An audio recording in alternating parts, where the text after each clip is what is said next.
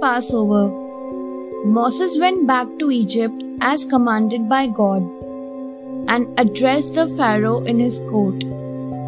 O Pharaoh, you must free the Israelites.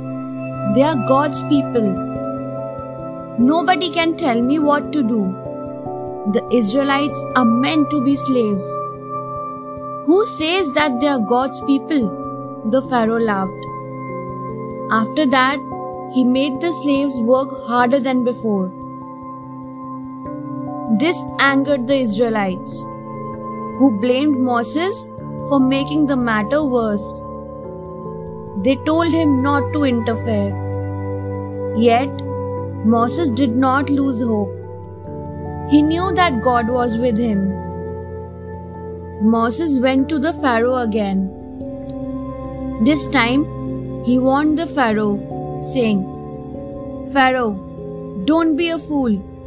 Free the Israelites, or all the people of Egypt will suffer. Nine dangerous plagues are sure to come, which will cause great harm. If you wish to prevent them, then pay heed to what I say. Free all the slaves.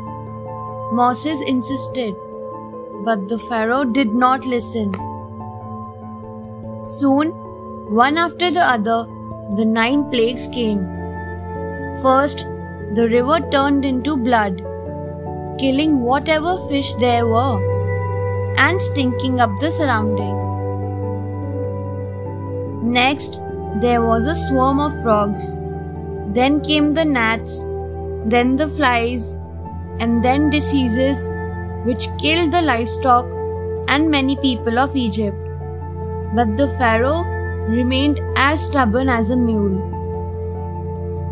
The next disaster was the hailstorm, which destroyed the harvest.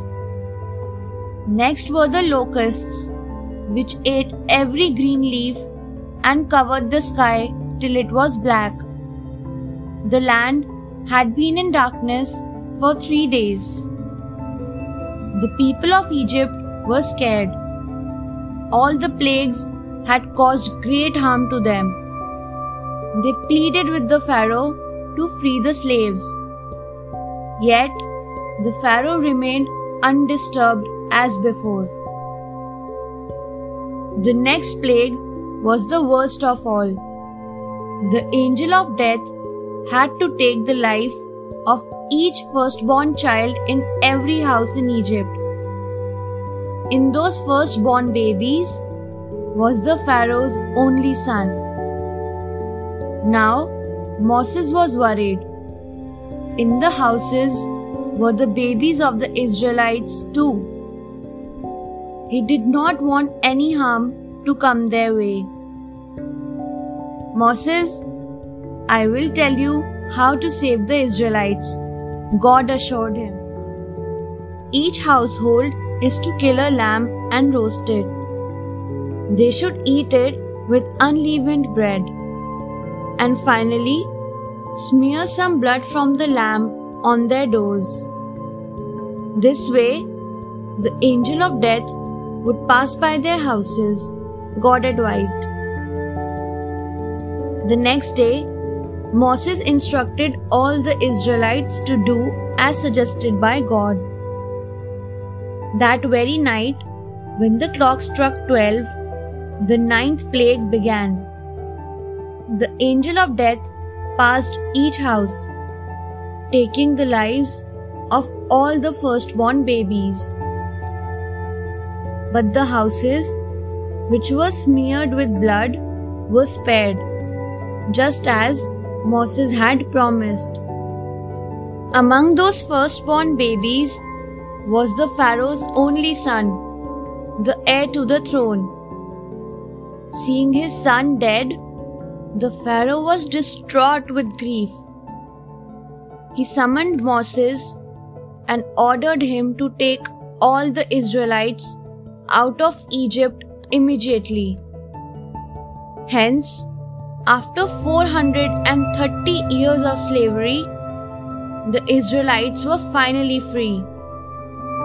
About 6,000 of them took all their belongings and left Egypt with Moses and the Lord, leading them to a new lease of life. That day was known as the Passover.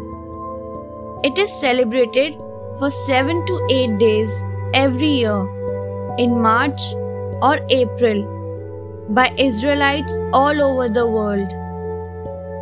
Passover begins with a special meal that reminds the people how God helped their ancestors escape from Egypt. Thanks for watching. Do like, share, subscribe to Sahil Book House.